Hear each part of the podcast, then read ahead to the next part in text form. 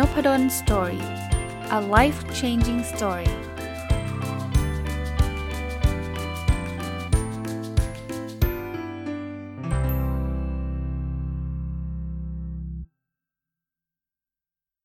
วัสดีครับ ยินดีต้อนรับเข้าสู่นพดล story พอดแคสต์นะครับ วันนี้น่าจะเป็นเช้าวันจันทร์ถ้าท่านฟังตรงวันนะครับ ก็มีหนังสือมาฝากนะครับ หนังสือที่ชื่อว่าความลับที่คนอ่านหนังสือเท่านั้นจะรู้นะครับ เป็นหนังสือแปลของญี่ปุ่นนะครับ ผู้เขียนคือคุณทาคาชิไซโตนะครับ แล้วก็ผู้แปลคือคุณอมรวันเพนอารามนะก็ต้องบอกว่าหยิบชื่อแค่ชื่อหนังสือก็ซื้อแล้วนะ เพราะว่าเป็นคนที่ชอบอ่านหนังสือ แล้วก็อยากรู้เหมือนกันว่าเอ้ผมอ่านหนังสือเนี่ยแล้วผมมีความลับอะไรที่คนอ่านหนังสือ เฉพาะเฉพาะคนหนังสือที่อยากรู้นะคือจริงๆเอาเอาตรงๆนะหนังสือเล่มนี้เขาก็พูดถึงประโยชน์ของการอ่านหนังสือนั่นแหละนะครับ แต่ว่าตั้งชื่อให้ ให้หน่าดึงดูดเท่านั้นเองนะครับ คนเขียนเนี่ยเป็นศาสตราจารย์คณะอักษรศาสตร์ของมหาลัยเมจินะครับ จบการศึกษาจากโอหลากหลายอันนะตั้งแต่คณะนิติศาสตร์เลยจากมหาลัยโตเกียวนะครับแล้วก็ปริญญาเอกด้านการศึกษาจากมหาลัยโตเกียวเช่นกันนะก็เป็นคนที่มีความรู้ในเรื่องของภาษาสูงมากนะฮะ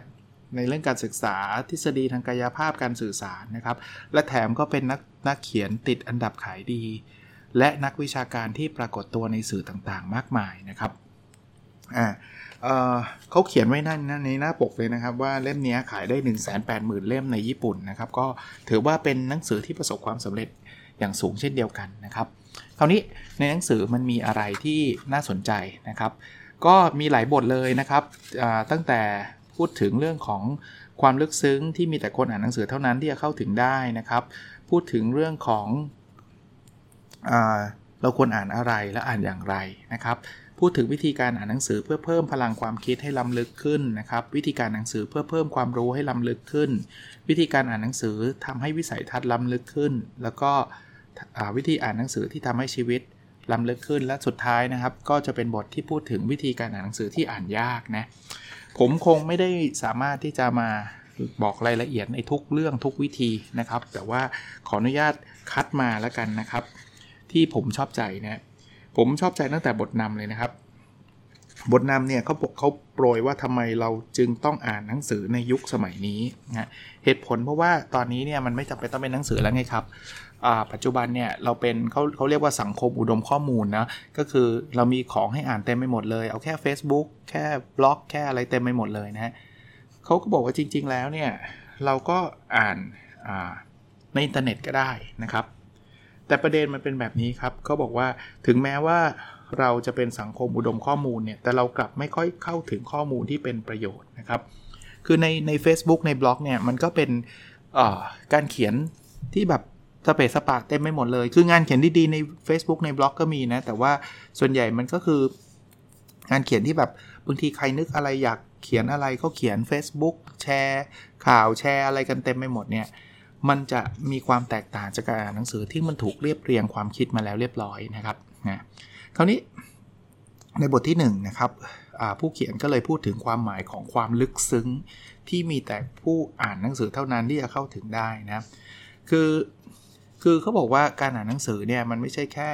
การรับ information อย่างเดียวนะแต่จริงๆเนี่ยมันมันมันคือการ เข้าใจถึงแก่นแท้ของสิ่งต่างๆอะผมชอบคำนี้นะว่าคือลองลองหยิบหนังสือที่เราชอบสักเล่มหนึ่งนะครับ แล้วเราจะรู้สึกว่าจริง ๆ แล้วมันเหมือนกับเรากำลังเข้าไปอยู่ในหัวหรือในสมองหรือในความคิดของผู้เขียนนะนะอันนี้อันนี้ยืนยันได้นะครับว่า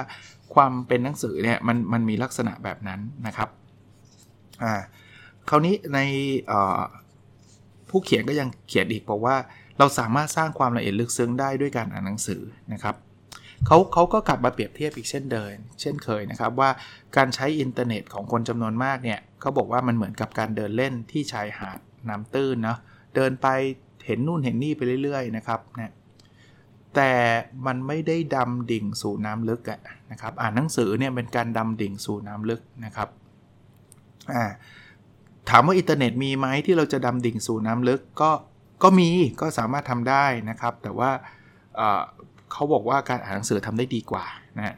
โซเชียลมีเดียก็ถ้าเราอยากรู้อะไรเราก็กดคลิกเซิร์ชเข้าไป มันก็จะคงจะหาได้ แต่มันต้องใช้ความพยายามอะไรอยู่มากมายนั้นข้อแนะนำเขาเนี่ยเขาบอกว่าลองเริ่มอ่านหนังสือสักหนึ่งชั่วโมงก่อนนอนกันดีไหมนะครับ เราจะได้ใช้เวลาให้มันลุ่มลึก ใช้ความคิดให้มันลุ่มลึกนะส่วนตัวพออ่านตรงนี้ผมก็ดีใจ เพราะว่า ก็ผมใช้เวลาประมาณนั้นนะครับก่อนนอนนะครับหนึ่งหนึ่งชั่วโมงโดยประมาณเนี่ยผมอาจจะขึ้นไปเร็วนิดนึงนะครับสามทุ่มนะครับนอน4ี่ทุ่มเนี่ยก็ประมาณชั่วโมงหนึ่งที่ผมมีโอกาสได้จะใช้ศัพท์ของหนังสือเล่มนี้ก็คือดำดิ่งลงไปเนะคราวนี้มันมีสื่ออื่นๆอีกที่จะมาแย่งเวลาเรา ผู้เขียนพูดถึงโทรทัศน์นะครับ บอกว่าโทรทัศน์ก็เป็นสื่อที่ตื้นเขินเขาบอกว่าจริงๆ แล้วโทรทัศน์เนี่ย เอาเอาง่ายๆเลยนะ มันอาจจะมีสิ่งบันเทิงเบาสมองอะไรเต็มเต็มไปหมดเนี่ย แต่ว่ามันทำหน้าที่ให้เราเพลินๆมากกว่า คือไม่ได้ต่อต้านการดูนะ แต่ว่ามันจะมันจะไม่ค่อยได้ความลุ่มลึกในการดูโทรทัศน์นะครับ แล้วสังเกตตัวเราไหมครับ อันนี้ผมต่อยอดให้ คือเราเจออ่านดูสัก 5 นาทีแล้วก็เปลี่ยนช่องแล้วเบื่อเปลี่ยนเปลี่ยนเปลี่ยนแล้วเดี๋ยวนี้ช่องมันเยอะไง โอกาสที่ใครจะมานั่งดูแล้ววิเคราะห์แล้วเจาะลึกลงไปเนี่ยมันมันค่อนข้างน้อยนะครับ ค่อนข้างน้อยนะ อ่าคราวนี้บทที่2เนี่ยเขาบอกว่าในเมื่อมีทั้งการอ่านที่ทำให้เราละเอียดลึกซึ้งขึ้น และทำให้ตื้นเขินลง เราควรจะอ่านอย่างไร อ่านอะไรและอ่านอย่างไร ที่บอกว่าทำให้ละเอียดลึกซึ้งขึ้นก็คือการอ่านหนังสือนะครับ แต่ว่าไอการที่ไป browsing เว็บไซต์ ไปนั่งดูโซเชียลมีเดียอันนี้มันจะตื้นเขินนะครับอ่าเขาก็มีคำแนะนำเนาะลองมาดูนะครับว่าคำแนะนำของผู้เขียนเนี่ยเขาแนะนำว่าอะไรนะครับ เขาเริ่มต้นแบ่งประเภทการอ่านนะครับเขาบอกว่าการอ่านหนังสือแบ่งเป็น 2 ประเภทหลักๆนะครับหคือการอ่านเพื่อเก็บข้อมูล และ 2 คือการอ่านเพื่อสร้างทัศนคตินะคือการอ่านเพื่อเก็บข้อมูลเนี่ยก็คือเหมือนกับเราอ่านเท็กซ์บุ๊กเนี่ยนะครับเราอ่านเพื่อที่เราจะได้รู้ไงครับว่าข้อมูลอันนี้เป็นยังไงแบบไหนนะครับ อันนั้นก็ก็เราสามารถอ่านได้นะครับอย่างเขายกตัวอย่างนะอ่านเพื่อเก็บข้อมูลเนี่ยเราอาจจะไม่ต้องการรู้เลยว่าใครเป็นคนเขียนนะครับ เพราะเราไม่ต้องการรู้ทัศนะของเขานะ แต่ถ้าเกิดเราต้องการอ่านเพื่อที่จะสร้างทัศนคติเนี่ยเราจะต้องเริ่มเริ่มรู้นะว่าหนังสือเล่มนี้เขียนโดยใครนะครับเขามีทัศนคติหรือเขามีแนวคิดอย่างไรแบบไหนนะครับ อันนั้นก็จะเป็นอีกรูปแบบการอ่านอีกแบบหนึ่งนะครับนะนั้นเราอาจจะไม่ต้องเลือกนะครับ เราเราสามารถที่จะอ่านได้ทั้ง 2 แบบ คืออ่านเพื่อรู้กับอ่านเพื่อที่จะ เข้าถึงทัศนคติของผู้เขียนนะครับอีกเรื่องหนึ่งที่เขาสนับสนุนคือการอ่านนิทานครับเขาบอกว่าการอ่านนิทานช่วยสร้างพลังจินตนาการนะครับ นี่คือสาเหตุที่มีหลากหลายเล่มเลยนะครับ ที่เขาแนะนำให้คนอ่านหนังสืออ่าน นิทานให้ลูกตั้งแต่เด็กๆนะครับแล้วลูกก็จะเป็นคนรักการอ่านนะแล้วจริงๆ พอโตขึ้นมาเนี่ยเราก็สามารถอ่านเองนะถึงแม้ว่าจะมันอาจจะเราอาจจะไม่ได้เรียกว่านิทานแล้วล่ะแต่มันก็เป็นสตอรี่ใช่ไหมเป็นนิยายเป็นอะไรนะครับก็สำหรับใครที่อ่านหนังสือแนวที่ไม่ได้อ่านนิยายมากนักลองพลิกมาเป็นนิยายบ้างนะครับ ส่วนตัวผมก็จะพยายามนะ ผมก็ไม่ใช่แนวนิยายนะครับอีกอันนึงที่เขาแนะนำคือให้ลองมองสิ่งต่างๆ ด้วยมุมมองของผู้เขียน คือจริงๆเนี่ยเราอาจจะเป็นคนอ่านในมุมมองของผู้อ่าน ในมุมมองของตัวเราเองเนี่ยเราก็จะรู้สึกว่าเออนี่ดีอันนั้นไม่ดีนะแต่ลองมองในมุมของผู้เขียนนะครับหรือในมุมของคนอื่นเนี่ยเขาบอกว่าเราจะมีคนเราจะเป็นคนที่ทัศนะหลากหลายมิติครับจะไม่ใช่คนที่ยึดติดอยู่จุดจุดเดียวนะครับอะอันนี้ก็เป็นข้อแนะนำที่น่าสนใจนะ ส่วนตัวผมก็ยังไม่ค่อยได้ทำเพราะว่าอ่านก็เป็นมุมมองของผมเองทั้งนั้นเลยเออเดี๋ยววันหลังผมต้องลองอ่านแล้วลองลองมองในมุมของคนเขียนบ้างนะครับ เขาแนะนำอย่างนี้ครับ เพื่อเราจะได้มีความคิดที่หลากหลายเนี่ยเราเขารู้ครับว่าเราจะมีนักเขียนที่ชื่นชอบเนาะก็จะอ่านงานเฉพาะของนักเขียนคนนั้นเนี่ยลองเปลี่ยนคนบ้างครับเขาใช้วิธี 1 เดือน 1 นักเขียนนะครับ ก็คือบางทีเราอาจจะได้เห็นความคิดของคนคนนี้ แล้วก็เดือนอีกถัดไป ก็ลองไปดูความคิดเห็นของคนอีกคนหนึ่งก็ได้นะครับอ่าอันนี้ก็เป็นข้อแนะนำนะครับ เพราะนั้นเนี่ยการอ่านเนี่ยจึงจึงเป็นสิ่งที่สำคัญอะคราวนี้มาเจาะที่บทที่ 3 นะครับ วิธีอ่านหนังสือเพิ่มพลังความคิดให้ล้ำลึกขึ้นนะครับอ่า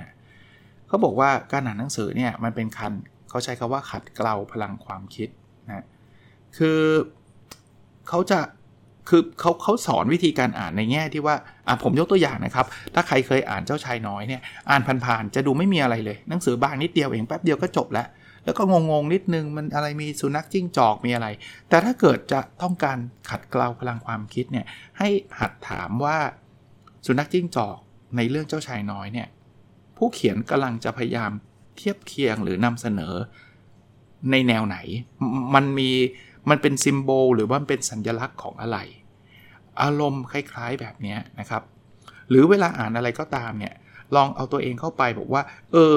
ถ้าเราอยู่ในสถานการณ์แบบนี้เราจะทำยังไงอ่าอย่างเงี้ยคือคือลักษณะของการอ่านเพื่อ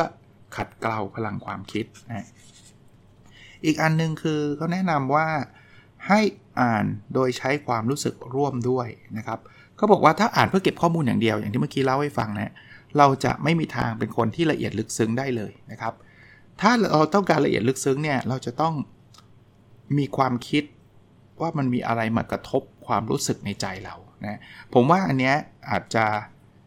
เกิดขึ้นง่ายกับการอ่านนิยายนะ เพราะมันมันจะต้องมีอารมณ์ความรู้สึกว่าโอ้โหสงสารจังเลย เฮ้ยคนนี้มันสุดยอดเลยแบบสะใจที่สุดหรืออะไรเงี้ยอารมณ์คล้าย ๆ แบบนั้นนะครับ เพราะนั้นลองหาแนวทางการอ่านที่ใช้ความรู้สึกร่วมด้วยอ๋อพูดไปนิดหนึ่งนะครับ ผู้เขียนเนี่ยแนะนำหนังสือเต็มไปหมดเลยนะในนี้แต่ว่าส่วนใหญ่ก็อาจจะเป็นหนังสือของฝรั่งบ้างหนังสือของญี่ปุ่นบ้างนะครับ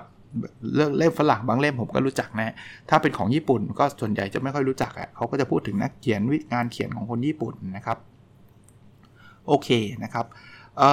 อีกอันนึงนะครับที่เขาแนะนำนะครับเขาบอกว่ารู้ความตื้นลึกของความคิดผู้อื่นได้ด้วยความประทับใจที่มีต่อหนังสือนะครับอออย่างนี้ฮะเขาบอกว่าอ่านเสร็จแล้วเนี่ยให้เราตรวจสอบว่าเราจะเขียน ความประทับใจที่มีต่อหนังสือเล่มนี้ได้หรือไม่นะฮะถ้าเราเขียนแบบนี้ได้เนี่ยแสดงว่าเรามีเริ่มมีพลังความคิดแล้วนะครับไม่ใช่แค่เรื่องย่อนะเรื่องย่อใครก็เขียนได้นะแต่ว่าเรามีความประทับใจอ่าเล่มนี้เรารู้สึกยังไงนะครับรู้สึกแฮปปี้รู้สึกมีความสุขรู้สึกยังไงนะครับต่อเนื่องเลยครับเขาบอกว่าลอง ใช้การรีวิว และการแลกเปลี่ยนความคิดเห็น เพื่อเพิ่มความละเอียดลึกซึ้งให้ความคิด ข้อนี้ผมในฐานะเป็นคนรีวิวหนังสือเนี่ยนะครับยืนยันเลยนะครับ หนังสือแต่ก่อนผมอ่านรอบเดียวจบ เดี๋ยวนี้ก็รอบเดียวนะส่วนใหญ่ แต่ความเข้าใจหรือความลึกซึ้งในเนื้อหาเนี่ยจะน้อยกว่าการอ่านแล้วมารีวิวให้ฟังให้ท่านฟังในพอดแคสต์นะอย่างเล่มนี้อ่านแป๊บเดียวจบแล้วถ้าเป็นแต่ก่อนก็คือจบแล้วก็เอาหนังสือไปทำบุญก็จบแล้วนะก็อาจจะได้ information อะไรมาเพิ่มเติมนิดหน่อย แต่พอผมจะต้องมาเรียบเรียง มาพูดรีวิวในพอดแคสต์เนี่ยผมรู้สึกว่าเฮ้ยผมบางบางบางช่วงบางตอนเนี่ยเออเข้าใจเรามากขึ้นเนาะนะครับหรืออีกอันนึงลองดูนะฮะว่าลองเขียนคำโฆษณาหนังสือที่อ่านแล้วกันดีกว่าสมมติอย่างหนังสือเล่มนี้ความลับของคนที่อ่านหนังสือเท่านั้นที่จะรู้เนี่ยถ้าผมจะต้องโฆษณาหนังสือเล่มนี้เนี่ยผมจะเขียนว่าไงอันนี้อันนี้ยังไม่ได้ทำคิดเลยนะ แต่ว่าเออเราก็ได้ได้อีกมุมหนึ่ง มันคือหนังสือที่คนรักหนังสือคนอ่านอะไรประมาณนี้ไหมนะเพราะฉะนั้นเราเราอ่านหนังสือเล่มไหนแล้วลองมาเขียนคำโฆษณาหนังสือที่อ่านไว้ หรืออีกแบบหนึ่งนะครับ เลือกประโยคที่ชอบมา 3 ประโยคนะประโยคไหนก็ได้ครับในหนังสือเล่มนี้อะอย่างเล่มนี้ผมก็ยังไม่ได้ไม่ได้เลือกมานะครับ แต่ว่าอย่างเงี้ยคือลักษณะของอ่าการการพยายามทำความเข้าใจสร้างความลึกซึ้งกับการอ่านนะครับ หรืออีกแบบหนึ่งนะฮะเขาบอกว่า อ่านแบบคาดเดาครับอ่านแบบคาดเดาเนี่ยช่วยความคิดปรับเปลี่ยนได้เร็วขึ้น คาดเดาว่ามันกำลังจะเกิดอะไรต่อไป เอ๊ะมันน่าจะเป็นแบบนั้นไหมเป็นแบบนี้ไหมนะถ้าใครเคยอ่านนิยายแบบแนวแนวหักมุกอันนี้ผมชอบนะนิยายสืบสวนอะที่ผมชอบมากเลยคืออากาธาคริสตี้เนี่ยมันจะมีแนวแบบตอนสุดท้ายเฮ้ยคนนี้คนทำเหรอวะอะไรเงี้ยแต่เวลาอ่านเนี่ยเราจะคาดเดาเลย ว่าอันนั้นจะน่าใหม่ๆเนี่ยเราจะคาดเดาแบบ คิดว่าคนนี้แน่ ๆ ซึ่งมันไม่ใช่ เพราะตอนหลังเนี่ยเราเริ่มจับทางได้ว่า อ๋อ ถ้ามันชัดแบบนี้คงไม่ใช่ ปรากฏว่าใช่อีกอา้าวโอ้โหอากาธาคริสตี้นี่เขียนได้เก่งมากนะเดาแทบไม่ถูกเลยนะครับอันอันนี้คือวิธีการอ่านนะครับแบบคาดเดานะในหนังสือยังมีการแนะนำผลงานต่างๆ อันนี้ท่านลองไปดูเองแล้วกันนะครับนะว่าเออเล่มนี้น่าอ่านนะ เพราะถ้าถ้าอยากจะเพิ่มพลังความคิดลองอ่านเล่มพวกนี้ดูนะครับอะบทที่ 4 นะครับ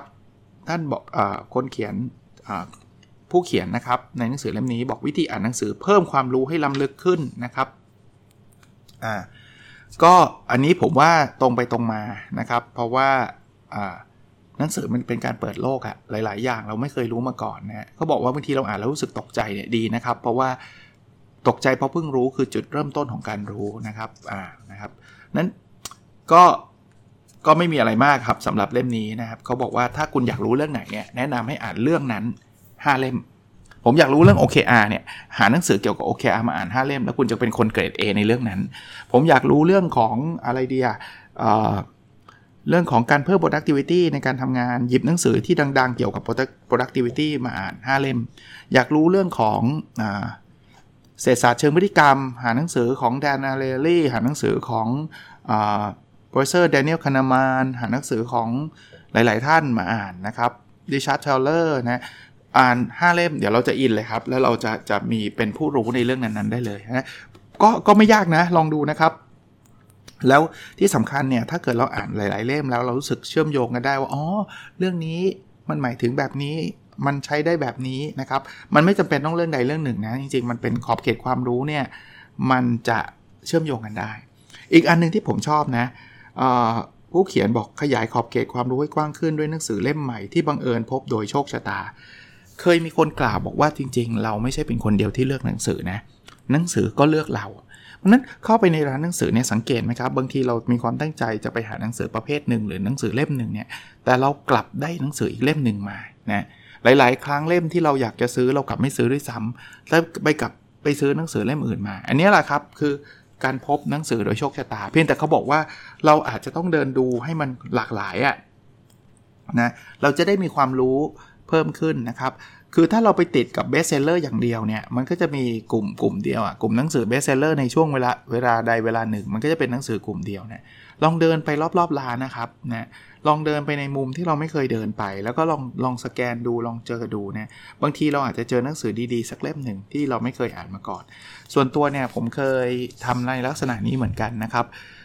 แต่ก่อนก็อ่านแนว how to เดี๋ยวนี้ก็ยังอ่านแนว how to เยอะนะครับ อ่านแนวบริหารธุรกิจพัฒนาตัวเองก็ยังเป็นเป็นแนวที่ชื่นชอบ แต่ว่าก็เคยมีเจอหนังสือบางประเภทบางแนวนะครับ เป็นแนวนิยายเป็นแนวอะไรที่ ก็จะเกิดจากการพยายามที่เราเดินเข้าไปในกลุ่มนั้นนะถ้าไปแต่ก่อนก็คงไม่เดินเลยนะครับ โอเค หรือหนังสือภาพอะไรเงี้ยลองดูนะครับเขาบอกหนังสือภาพก็อ่านเข้าใจได้ง่ายนะแล้วตบท้ายเขาก็แนะนำอีกหนังสือที่จะทำให้เกิดความรู้นะยกตัวอย่างนะ ผมแค่ยกตัวอย่าง Homo Deus อย่างเงี้ยเขาก็เขาก็บอกเอ้ยอ่านเถอะนะมาถึงบทที่ 5 นะครับ วิธีอ่านหนังสือให้มีวิสัยทัศน์ล้ำลึกขึ้นนะครับ โอเค ในบทนี้เนี่ยเขาก็แนะนำว่าเราอาจจะต้องอ่านหนังสือที่แบบเขาพูดถึงผู้ยิ่งใหญ่ในอดีตนะครับ หรือนั่งอยู่หนังสือข้ามยุคข้ามสมัยต่างๆนะครับคำคมนะครับบางทีเราอาจจะเจอจากหนังสือนะครับ ที่มันเป็นคำคมที่มันแบบช่วยเราได้เยอะนะในในท้ายบทเขาก็แนะนำหนังสือดัง ๆนะครับ แต่ส่วนใหญ่ก็เป็นหนังสือของญี่ปุ่นนะฮะที่ที่ควรอ่าน มาบทที่ 6 ครับ วิธีอ่านหนังสือให้ชีวิตล้ำลึกขึ้นนะครับ แนวแนวหนังสือแนวแนวนี้เป็นแนวแนวพวกความหมายการมีชีวิตอยู่อะไรแบบนี้นะฮะเขาก็ยกตัวอย่างของหนังสืออ่าเล่มหนึ่งที่ผมเคยรีวิวนะครับหนังสือของอ่า professor Frankl นะครับ Man in Search of Meaning นะครับ Man Search for Meaning ขอโทษทีชีวิตไม่ไร้ความหมาย Man Search for Meaning ซึ่งเป็นหนังสือที่พูดถึงชีวิตของ professor Frankl เนี่ยเป็นคุณหมอนะฮะที่ถูกนาซีจับไปในค่ายกักกัน แล้วก็เอาชีวิตรอดมาจนได้นะครับ ก็โอ้โหอ่านเลยท่านอ่านแล้วท่านจะรู้สึกว่าแบบชีวิตท่านดีมากอะ่ะคือคือเจอเจอแบบนั้นเนี่ยแบบเหนื่อยเลยอันนี้คือแนะนำเขาแนะนำให้อ่านนะครับว่าเราจะเข้าใจคนมากขึ้นเข้าใจชีวิตมากขึ้นนะครับ แล้วมันจะมันเหมือนมันเติมเต็มอะไรบางอย่างให้กับเรานะครับ ก็มีหนังสือหลายเล่มเลยนะครับ ที่เขาแนะนำให้อ่านนะครับ ถัดไปนะครับคือบทที่7นะวิธีอ่านหนังสือที่อ่านยากนะครับอ่าลองมาดูนะเขาบอกอย่างแรกไม่ต้องกลัว คือกล้าที่จะเลือกหนังสือก่อนนะครับ มันอาจจะมีหนังสือที่อ่านค่อนข้างยากนะครับเเขาให้คำแนะนำแบบนี้เขาบอกว่าไม่จำเป็นต้องใช้ความสามารถในการอ่านหนังสือหรอกนะครับ เพราะฉะนั้นเนี่ยเราอ่านบ่อยๆจะเป็นนิสัยนะครับ เดี๋ยวเราจะอ่านเก่งเอง ไม่ต้องไปเรียนไม่ต้องไปอะไรทั้งสิ้นนะครับ แล้วก็กล้าที่จะเลือกอย่างที่บอกนะครับ คราวนี้เขาบอกว่าการอ่านหนังสือที่ยากเนี่ยมันมีส่วนช่วยทำให้การเรามีสมาธิดีขึ้นนะเขาพูดถึงขนาดที่ว่าหากต้องการฝึกสมาธิให้เริ่มจากการอ่านหนังสือยากๆก่อน เพราะว่าการอ่านหนังสือยากๆเนี่ยเราต้องนิ่งเราต้องจมดิ่งไปนะครับถ้ามันเป็นนิยายเนี่ยเขาก็ฝึกให้เราแปลงร่างเป็นตัวละครนะครับ ว่าในฉากสำคัญสำคัญเราจะเป็นใครนะครับ ก็ลองดูนะครับ เขาให้กำลังใจตอนสุดท้ายว่าอ่านแล้วรู้สึกไม่เข้าใจก็ไม่เป็นไรนะครับ ก็ไม่เป็นไรลองทดลองอ่านดูนะระยะหลังๆ ผมจึงกล้าที่จะไปซื้อหนังสือที่จริงๆ หนังสือเดิมก็ดองไว้เต็มนะ แต่ว่าหนังสือแบบตอนนี้มีความตั้งใจนะ ว่าอยากจะไปอ่านพวกวรรณกรรมคลาสสิกอะนะครับวรรณกรรมที่แบบเขาอ่านกันเยอะแยะเขาบอกว่ามันดีมากๆอะไรเงี้ยแต่ตอนแรกเดี๋ยวคิดว่าโอ้ยมันหนาเกินไปแล้วเราก็ไม่ได้สายวรรณกรรมไม่ได้สายนิยายอะไรเงี้ยนะครับ ก็ ลองดูเขาก็ให้ให้กำลังใจกันแล้วกันนะ ว่าไม่ไม่รู้เรื่องก็ไม่เป็นไรนะ ในในท้ายเขาก็บอกว่ามี 10 ผลงานดังนะครับ ก็ส่วนใหญ่เป็นงานของญี่ปุ่นนะ งานของญี่ปุ่น แต่ว่าเขาก็แนะนำว่าเออลองอ่านดู ผมว่าแนวแนวเพชรพระอุมาของเมืองไทยอะอารมณ์คล้ายๆแบบนั้นนะครับ แต่ก็ไม่มีงานของต่างประเทศก็มีอยู่บ้างนะมีอยู่บ้าง ก็เล่มนี้ฝึกฝึกอย่างที่เขาบอกเนาะผมชอบนะ มันให้ไอเดียดี แต่ว่าความอินอาจจะน้อยนิดนึงในแง่ที่ว่าเขาเป็นนักเขียนญี่ปุ่น เพราะฉะนั้นเนี่ยไอ้เรื่องตัวอย่างหนังสือ หรือตัวอย่างอะไรต่างๆ มันก็เป็นของญี่ปุ่นนะว่าความอินในเรื่องของหนังสือที่เขาแนะนำก็อาจจะไม่ค่อยมีเท่าไหร่ แต่ว่าประโยชน์มีเต็มๆนะครับว่าเราอ่านแล้วเราได้ประโยชน์อย่างไรนะครับ ก็เป็นส่วนเล็กๆ ส่วนหนึ่งแล้วกันนะครับที่อยากสนับสนุนให้ท่านลองเลือกหนังสือ ไม่ต้องยากไม่ต้องอะไรหรอกครับเอาหนังสือที่ท่านชอบอะเริ่มต้นก่อนแล้วเดี๋ยวท่านสตาร์ทติดเมื่อไหร่นะ ท่านก็จะเป็นแบบผมนี่แหละครับ ก็มีคนบอก เอ้ยจานอ่านได้เยอะแยะทำยังไง ผมก็แค่ชอบแค่นั้นเองไม่ได้ทำอะไรมากกว่านั้นเลยฮะ ท่านมันเหมือน เหมือนท่านชอบดูหนังอะแล้วท่านปีหนึ่งท่านดู Netflix ได้ได้หลายร้อยเรื่องอะเหมือนกันแหละครับ มันไม่ได้มีอะไรแบบโดดเด่นเป็นอัจฉริยะอะไรทั้งนั้นนะไม่เกี่ยวเลยฮะ คือมันแค่ความชอบ แต่ว่าเพียงแต่หนังสือมันมันช่วยเราได้เยอะนะครับ ก็ลองทดลองดูนะครับ โอเคนะครับ หวังว่าจะเป็นประโยชน์แล้วเราพบกันในสดถัดไปครับ สวัสดีครับ